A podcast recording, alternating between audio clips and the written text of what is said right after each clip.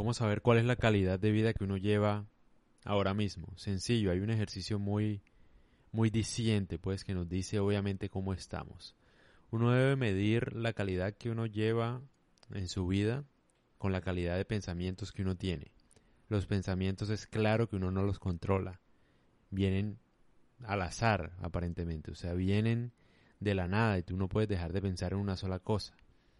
Entonces, ¿cuáles son las calidad de tus pensamientos? Pues, ¿cómo saber de qué calidad son?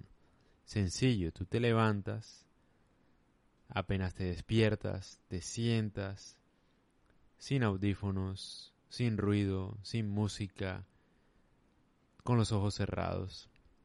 Te sientas durante una hora y lo que sea que pase y como sea que te sientas, sin hacer nada, sin ningún tipo de estímulo, esa es la calidad de vida que tienes.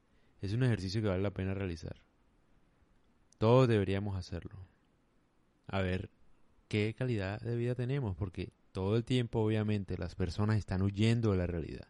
Entonces uno todo el tiempo está buscando estímulos. Uno no puede estar solo en ningún sitio, ¿no? O sea, solo completamente solo, sin hacer nada. Tú no puedes sentarte sin hacer nada.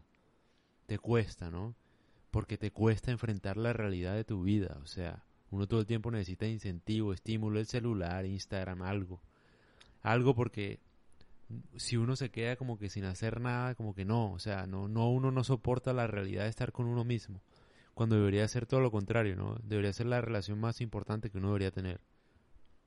El mejor que el mejor amigo que uno debería tener es uno mismo. Entonces, porque uno huye de uno mismo, porque siempre buscamos distraernos con algo. Eso nos dice algo. Eso nos dice que la calidad de vida que llevamos no es la correcta y que uno debe examinarla y debe saber por qué. Y entre más tiempo uno pase examinando su vida, mejor va a saber resolverla y mejor va a, saber tomar decisiones que de alguna manera van a mejorar esa calidad de vida.